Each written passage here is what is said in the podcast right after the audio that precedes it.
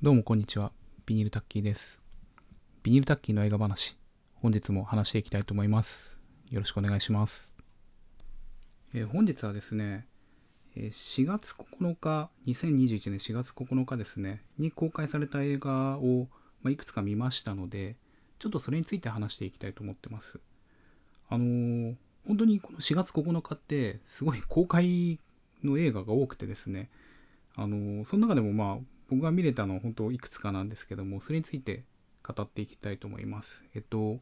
全部で4本ですね。えっと韓国映画のザ・バッドガイズとチャドウィック・ボーズマンの最後の劇場公開作ですね。21ブリッジ。あとえーブルックリン99のあのアンディ・サンバーグが主演の、えタイムループもののパームスプリングス。であと、えーハピーデス・デイなどでおなじみの、えクリストファー・ランドン監督の最新作ですね、ザ・スイッチについてちょっと語っていきたいと思います。えっと、2021年4月9日って、あの、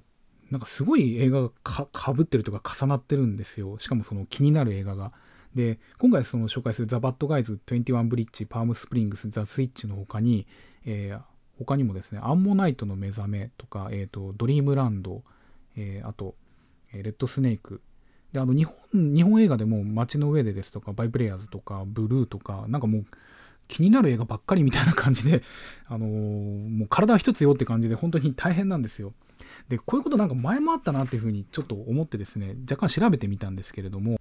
僕が覚えてるやつだと、あのー今年2021年の2月の26日にですね、あの、ものすごい、あの、注目作がいっぱい被った時がありまして、えっ、と、その時は確か、えーガンザーキンボと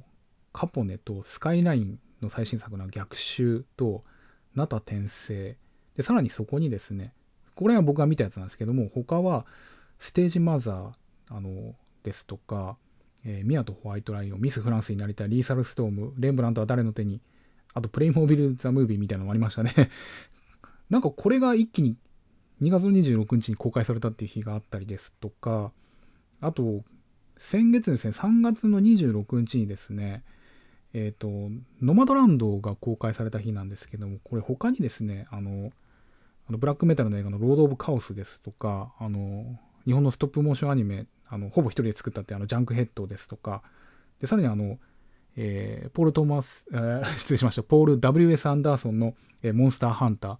とか、あとあの、ヒップホップ映画のリバイバルですね、スタイル・ウォーズとかが公開されたりとか、あの、一日に一気に公開するのやめてくれるっていうぐらいの ものすごい量の映画が公開されることはたまにあるんですけども、えー4月は今回来ましたね、これも、ものすごい量が来たので、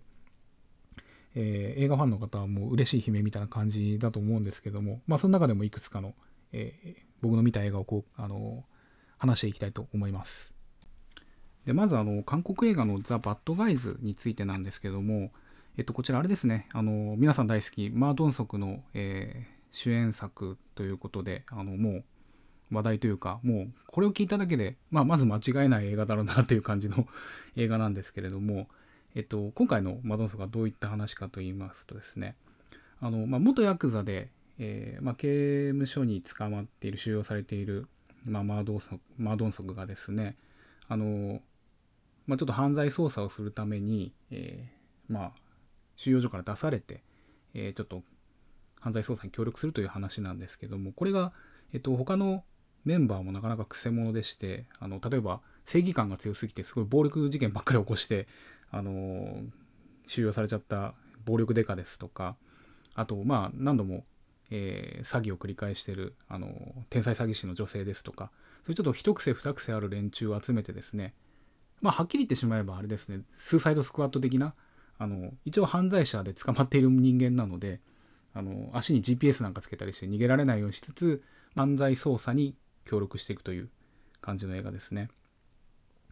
で、まあ、こんな感じの設定からも分かる通り、あの、ものすごい漫画みたいな映画だなっていうふうに思ったんですね。なんていうか、その、犯罪者を集めて、えーもっと悪いやつを叩くぞみたいな。で、結構話の展開なんかも、言ってみればそのマドンソクが、まあ、ものすごい力持ちでですねもうあらゆること大概そのまあパンチで解決していくみたいな感じですし現実というよりはかなりこうけれんみその派手な感じを、えー、やってる。要は強い設定でその話を載せていくっていうんですかね。あの突飛な設定で、えー、話を転がしていくっていうのであの面白いですね。でこの手の映画漫画みたいな映画ってなんか最近結構見てるなっていう感じがするんですね。例えばあの今年入ってからですとあの同じ韓国映画で「ノンストップ」っていうあの、まあ、元暗殺者があの普通の家のお母さんになっててでそれが、えー、自分の力を呼び起こしてこうハイジャック犯と戦うみたいな話ですとか。あと僕見れてないんですけども例えばその何でしょう、え、エクストリームジョブですね。あのなんかこう犯罪組織を監視するためにえー、フライドチキン屋を始めたらそっちの方が儲かっちゃって大変みたいな話ですとか、あと、エグジット、えっと、あれですね、なんか有毒ガスが蔓延しちゃってそこから逃げる人たちの話ですとか、結構こう、ワンシチュエーション、強いシチュエーションで、えー、お話を展開していって、まあ、癖の強いキャラクターたちが出てきてですね、まあ、笑いがあったり、こう、アクションがあったりして、で、その中に少しこう、社会派の、社会派というか、ちょっと社会問題、実際の社会問題について、こう、ピリッとこう切りつけるような話っていうのが結構多いなっていうふうに感じます。で、これってすごい豊かなことだなっていうふうに思いますね。なんかやっぱりそういうふうなものがこうちょいちょい作られるっていうのはそれがやっぱり求められてて実際このザ・バッドガイズなんかもあのこの間のマドーソンクの、えー、悪人伝ですとかそれとそれと匹敵するかちょっと上ぐらいかな？なんかヒットしたっていうことでやっぱ求められてるだなということで、で、それでちゃんと一定のクオリティが保たれてるので、あの、面白いと思いますね。で、この映画、まあ、今言った通りの話が展開していくんですけども、ちょっと面白いなと思ったのが、あの、マドンソクがですね、出てくると基本的にあの問題が解決してしまうので、あの、なんかこう、あんまり出てこないような感じになってるというか、あんまりこう、前に出てこないようになってる感じがちょっと面白いと思いましたね。あの、全然関係ないんですけどもこれ見て思い出したのがあのドラえもん映画ドラえもんのえっと僕が子供の頃見てた頃なんで、まあ、平成初期から中期ぐらいのドラえもんですね。のなんか作り手のインタビュー記事みたいなの昔読んだことがあるんですけど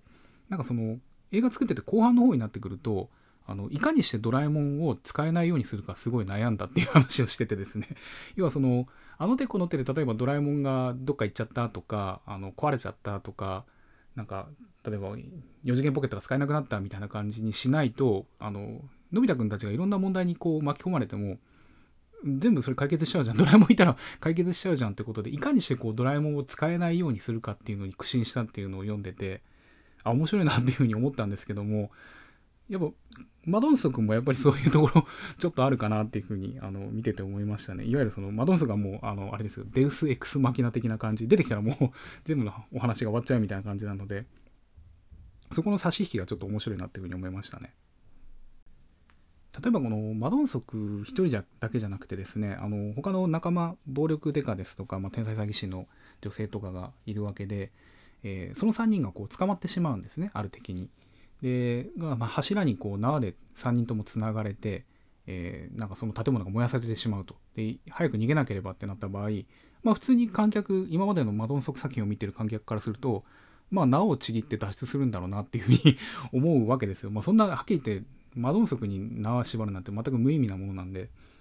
でも他の2人も同時に縛られてるもんで、マノスが、よし、今から縄を引きちぎるぞってこう、力むと、その縄がこう、二人に食い込んで、痛い痛い痛い痛いみたいになって、そういう、本当にしょうもないというか、マドンソクならいけるっていうことを、かえってこう、裏返し、なんつうんですかね、そこに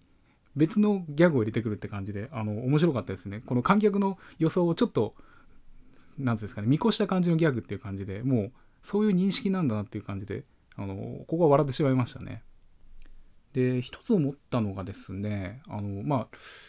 ああんまりこうネタバレはしないようにしますけれどもあのこの映画最後まで見て思ったのがあのちょっと前にニュースで出たんですけども、えー、LDH 日本の LDH がですねあのまあ韓国と一緒になんかこう映画を作るみたいな話をしててですね、えー、韓国映画の、えー、それは同じくマドンソクの主演作の犯罪都市をリメイクするみたいな話が出てたんですけども、まあ、僕このザ・バッドガイズを見てですねやるんだったらザ・バッドガイズの方がいいんじゃないのっていうふうにちょっと思いましたね。あの、多分見ていただいた方、この映画見た方は、なんとなく察してくれると思うんですけども、すごいこう世界観とか、まあ、そのノリとかですね、この全体的な軽いノリですとか、あの、がなんかこう、LDH というか、はっきり言って廃炉とこう、似通ってるなっていう感じがするので、まあ、廃炉とザ・バッドガイズが組んだらいいんじゃないの？みたいな感じに 僕は思ってしまいましたね。うん。だからまあ、あの、犯罪都市の方も楽しみですけども、あの、余力があればこういう感じの話もどんどんあの続けていってもらえればいいかなというふうに思ってます。というわけで、ザ・バッドガイズ、えー、面白かったですね。まあ、ちょっとあの、見ててですね、どうなんだみたいな あの、ものすごい展開があったりですとか、あとちょっと描写でですね、あんまりちょっと、これは今の時代どうなのみたいなところもあったりするんですけども、やっぱりまああの、量産体制でこういう、なんつうんですかね、けれみのある、えー、映画がどんどん作られてるっていうのはすごい豊かなことだなと思うので、あの、ぜひご覧ください。マドンソクが相変わらず可愛くて強い感じなので、えー楽しみください。ちなみに、あれなんですよね、これも びっくりしたんですけど、全年齢指定ですので、あの、どなた様も安心してご覧になれるとは思えないんですけどね、やっぱりこれうまいですよね。あの、確か悪人伝も全年齢指定なんですよね。結構えぐいことが起きてるなと思うんですけど、よくよく見ると、こう、決定的なこう瞬間みたいなのは取られてなかったりとか、うまいこと影になってたりとかして、あの、要はグロみたいなのがあんまりないもんですから、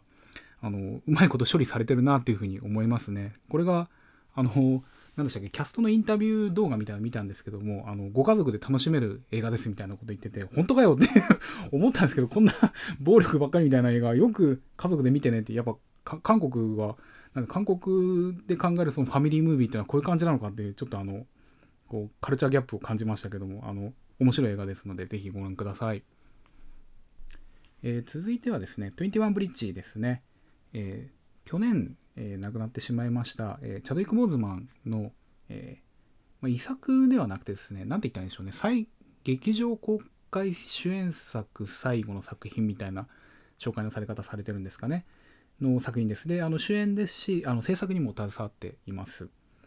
で、これが、あの、良かったですね。僕は、あの、試写で見たんですけれども、あの、すごく、あの、良かったです。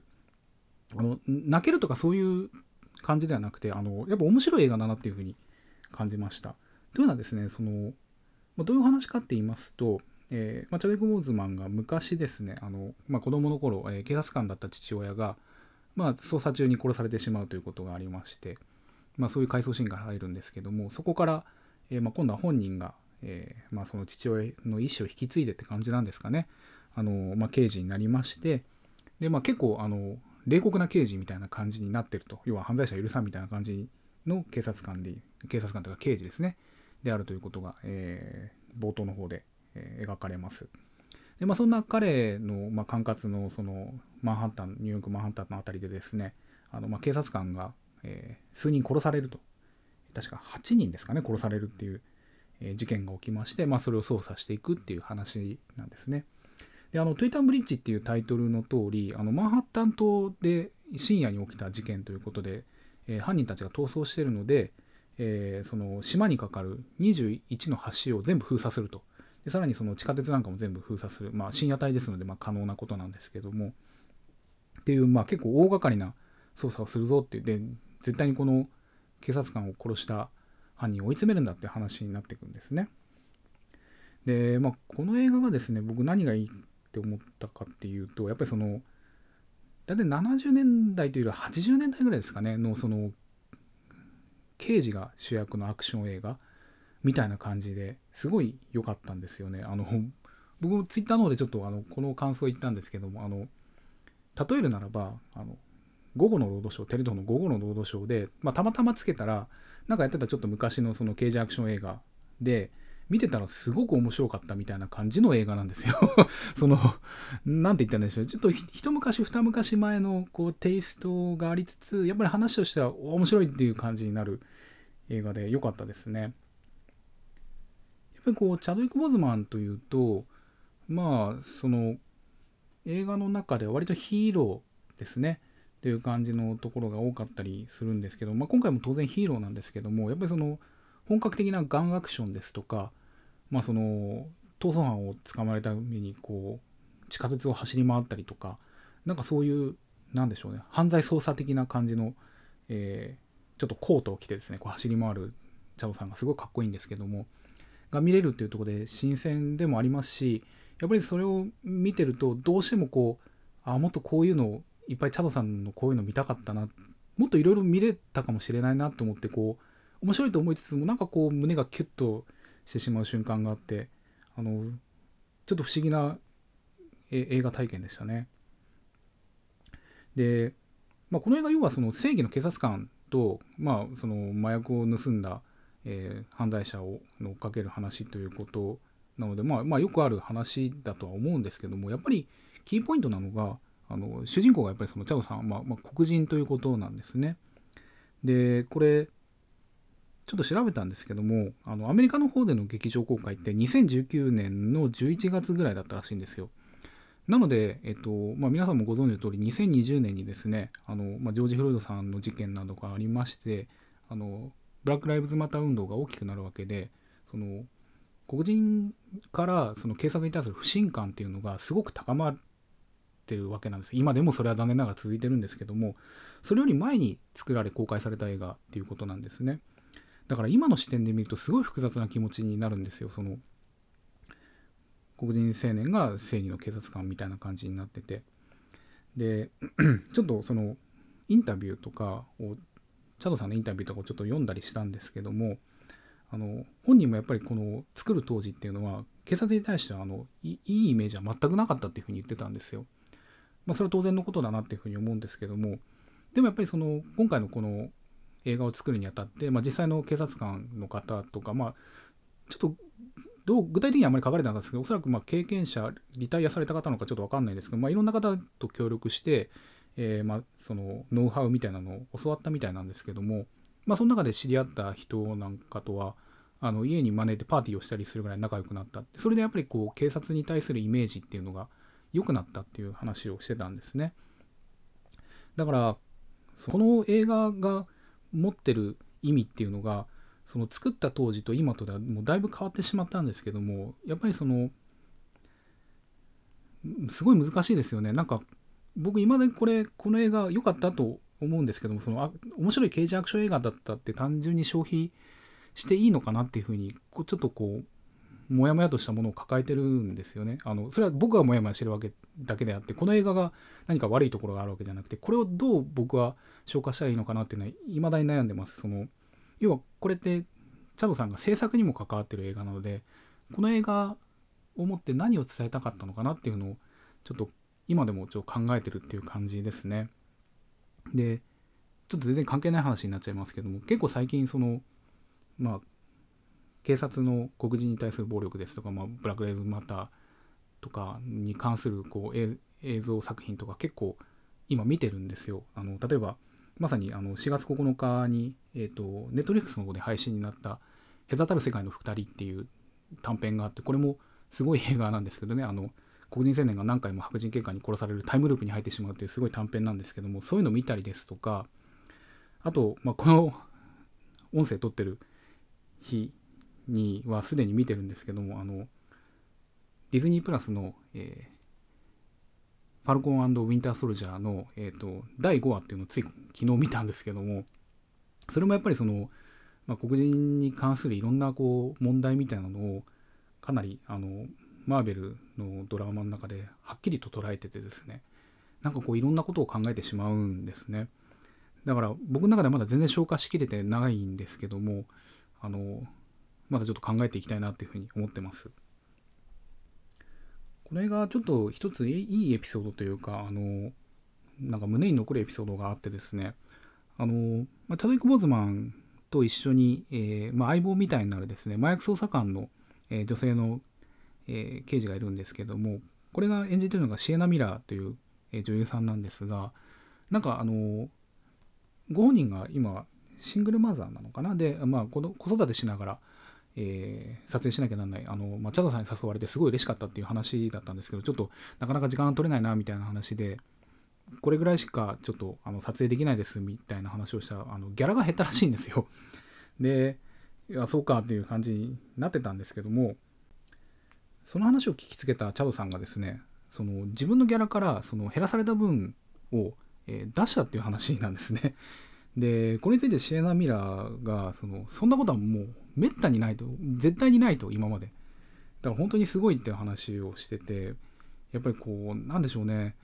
欲しい人を亡くしたというか本当にいい素晴らしい人だったなっていうふうに改めて感じましたね。あのシエナ・ミラさんあのこの映画の中だと本当にその実際この映画の中でもシングルマザーみたいなシングルマザーではないのかな？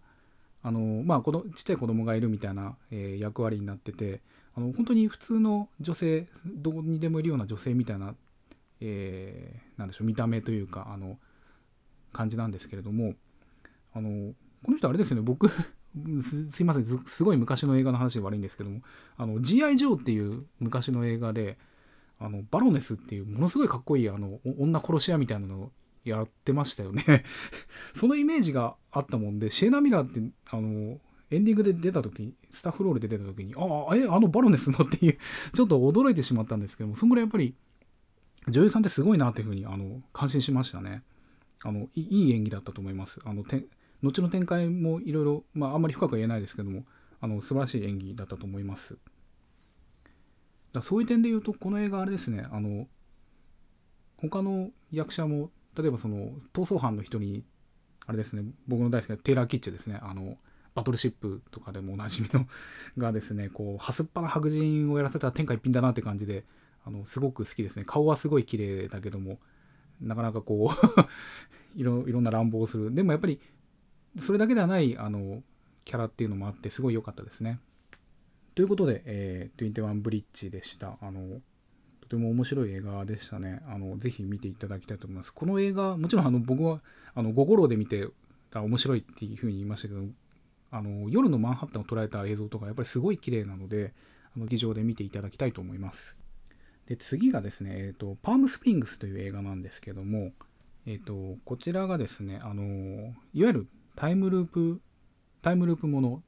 にプラスラブコメディっていう感じの映画なんですけれども、まあ、あの主人公の女性がですね、えー、妹の結婚式に出席したところなんかかなり風変わりな男がいてですね一人だけなんかあのアロハ着てるみたいなみんなスーツとか着てんのに。でなんか何全てを誘ったみたいな話をずっとしてくるわけですよ。であ面白い男だななんつってこうだんだんいい感じになっていくんですけども、まあ、突然その男が何者かによって矢を刺されるわけですよ。ボウガンみたいな。で逃げ込んだ洞窟の先になんか光ってるんですけども「君は来るな」みたいなこと言われるんですがその女性もついていってしまうとその日の朝に戻ってると。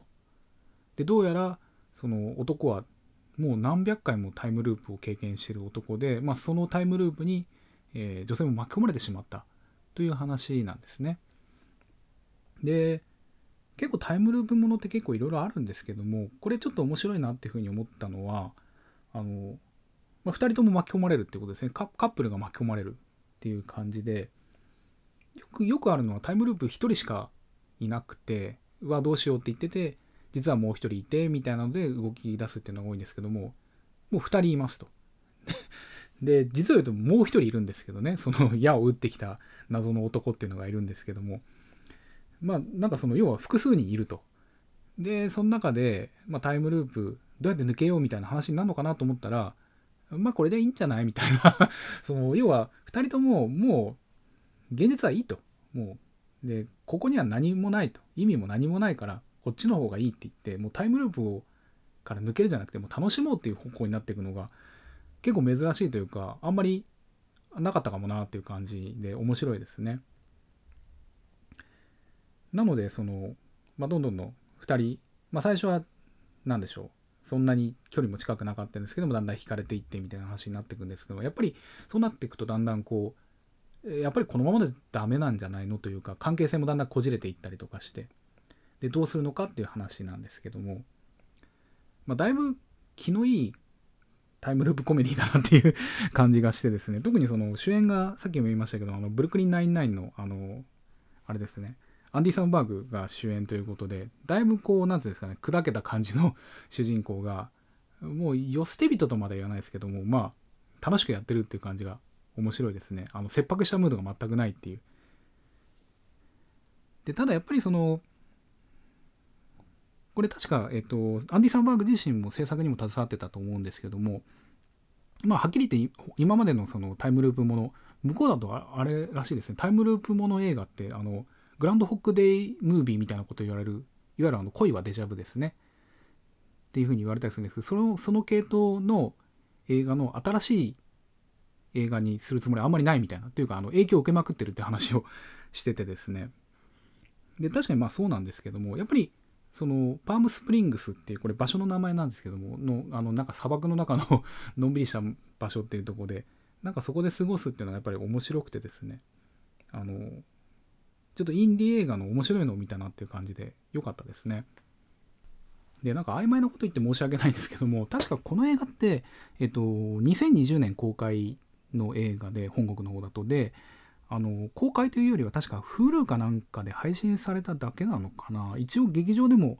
公開されたのかもしれないですけども、基本的にはその配信作品だと。で、まあ、海外ですので、まあ、万が一その劇場で公開したとしても、あんまり見られてない映画だと思うんですけども、だから逆に日本だとなんか、どっか一部の映画館だとものすごいでかいスクリーンでやってたりとかして、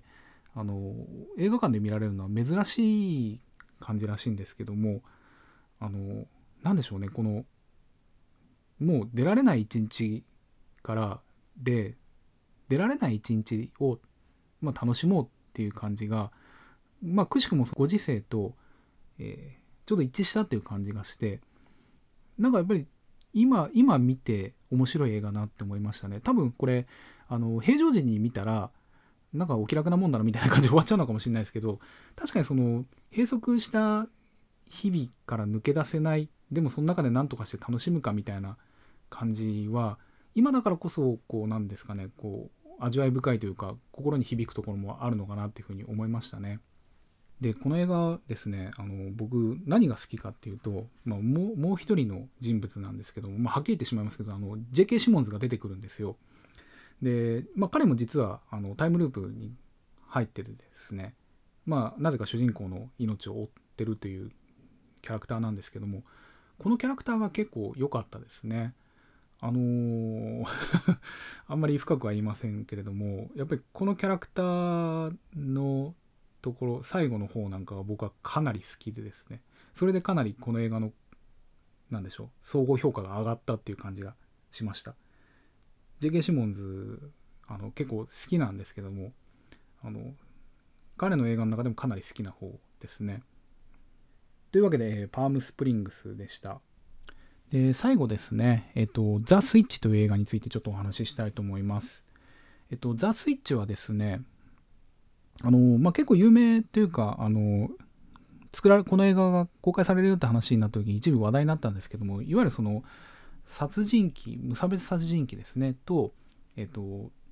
まあ、引っ込み思案というか、あまりその気を気の強くない内向的な、えー、女子高生の、え、中身が入れ替わってしまうっていう話で、まあ、あの最悪の入れ替わりですよね。いわゆるそのいわゆる入れ替わりものって映画いろいろあるんですけども、その中でもかなりひどい、え入れ替わりだなっていうことで話題になった映画なんですけどもこちらですねそもそもあの監督が、えー、クリストファー・ランドン監督といいましてあの大傑作ですねあのハッピーデスデイとハッピーデスデイトゥーユーの監督脚本を手掛けた方なんですけども、まあ、この方の最新作ということでもうこの方が映画を作るって聞いただけでも楽しみだったんですけどももうあのさらにさらに内容がそんな また例のごとく要はジャンルミックスものですね、えー、例えばえー、ハピーデスデーについてはあのタイムループものとスラッシャーもの要はあの殺人鬼ものっていうのを組み合わせたっていうもので。でしかも続編だとさらにそこに何でしょうこう科学みたいなものも関わってきたりとかしてすごく面白いんですけども従来あるものとあの従来あるものを組み合わせてジャンルミックスってすると大概わけわかんないことになっちゃうことが結構多いんですけどもその組み合わせ方というかあのこの映画のジャンルってここが面白いよねっていうところを生かすのがすごいうまい監督だなっていうふうに思います。例えばその、えー、ハピデスデイなんかの場合だと、まあ、タイムループものっていうのは当然あってで毎回最後殺されるっていう そのスラッシャー映画のその殺されるとこの怖い描写とそのタイムループのまたバッて朝起きてしまうみたいなところの面白さ。でだんだんその毎回繰り返していくことによって周りの人物ただのその一日通り過ぎただけの人物がどういう人かっていうのがだんだん分かってくるみたいなのが面白かったりとか。でタイムループを抜けるにはその日を最高の一日しなきゃならないみたいな話とかもいろいろあったりとか。要はそのこの映画ってこの部分が面白いんだよねっていうのを最大限に引き出してるのは要はこうなんでしょうね。映画同士がぶつかってどこに軸を置こうとしてるのかみたいなのがぶれない感じがして僕はこの監督の映画好きなんですけどもまあザ・スイッチもまさにそんな感じでえっとまあその入れ替わり者っていうのの面白さあの要は単純に入れ替わり者ってよく男女が入れ替わることが多いんですけどもその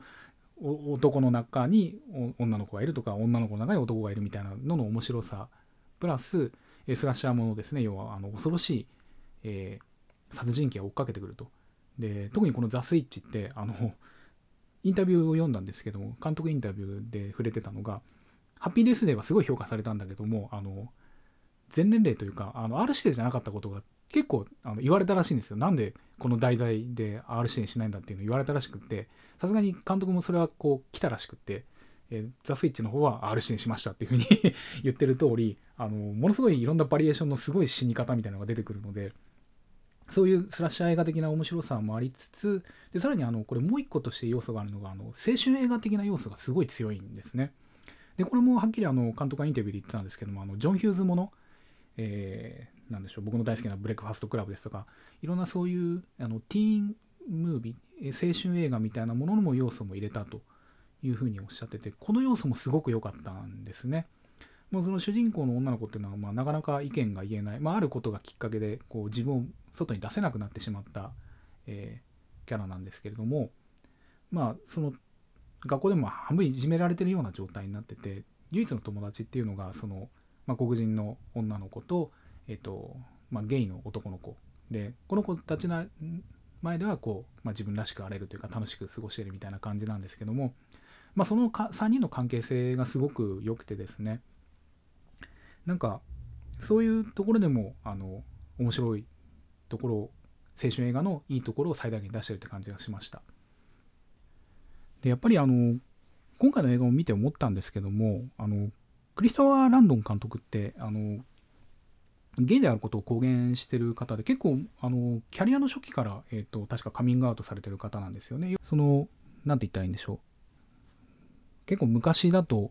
大変だと思うんですけどもあえてそのカミングアウトすることでも仕事ができるということを証明したかったのかもしれないですけどもそういった形で、えー、ずっと、えー、仕事をされてる方ででやっぱり過去作を見てもその、まあ、同性愛に関する描写同性愛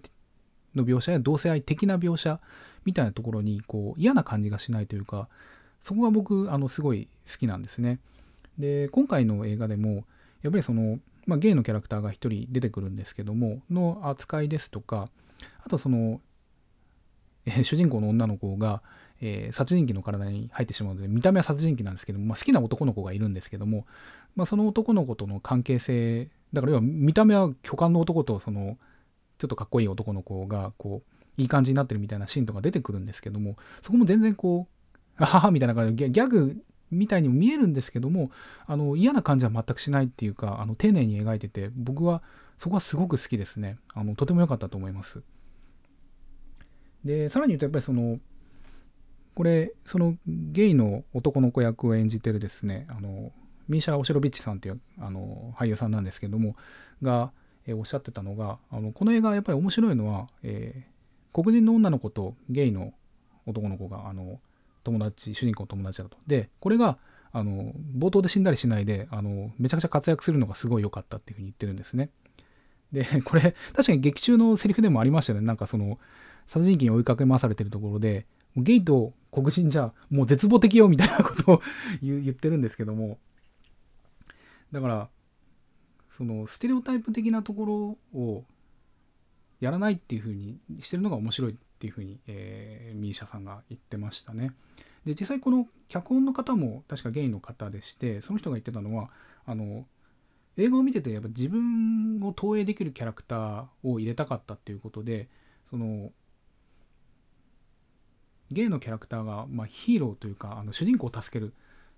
本気で助けるようなんですか？その、ま、マジカルゲイっていうんですかね？あの何でもしてくれるゲイとかではなくて一生懸命戦ってくれる一緒に戦ってくれる仲間っていう風な風に演じあの描きたかったっていう風に言ってて確かにそうなってるなと思ってあのそこもやっぱりすごく良かったですね。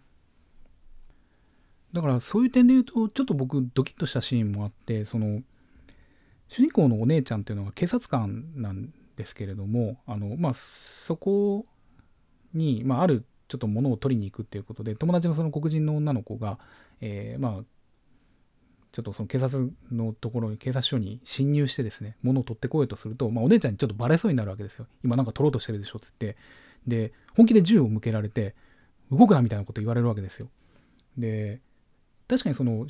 要は黒人の女の子とその警察官のお姉ちゃんっていうのは、まあ、一応その妹の友達ってことであの顔見知りではあるんですけどもすごい厳しいあのことを言うわけですよ。その動くなみたいな感じその仕事モードみたいな感じじゃなくて。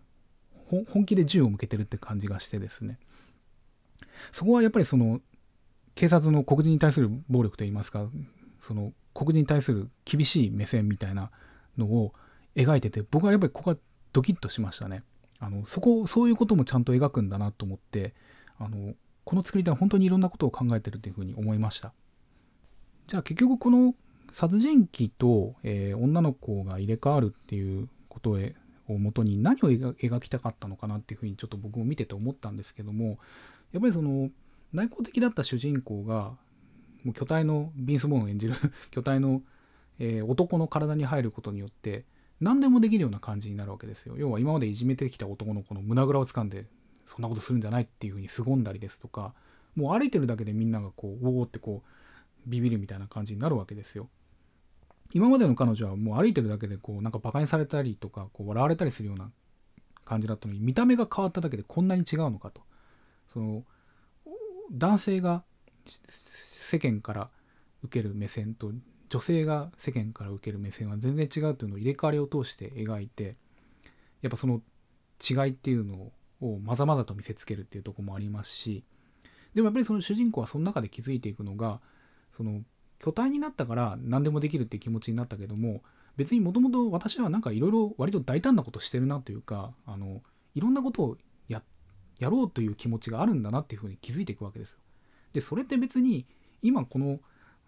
殺人鬼の体じゃなくても本当はできることなんじゃないのっていうふうに気づいていく話なんですね。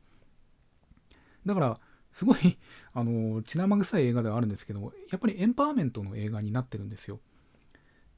だからやっぱりその、まあ、ラストの方の展開を見れば明らかな通りやっぱりその 殺人鬼と女の子という構図になっていくわけです最終的には。で逆にその殺人鬼の方はその主人公の女の子の体の中に入ったことによってお前は弱いと。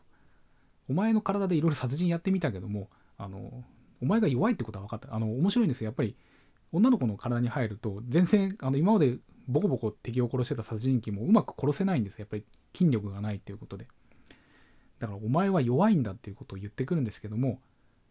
やっぱりそんなことはないよって話なんですよね。そのだからやっぱりその殺人鬼と内向的な女の子っていう構図を通してまあその男性の抑圧とそれに抑圧されて何もできなくなってしまう女性っていうのを要は描いてるわけですよ。で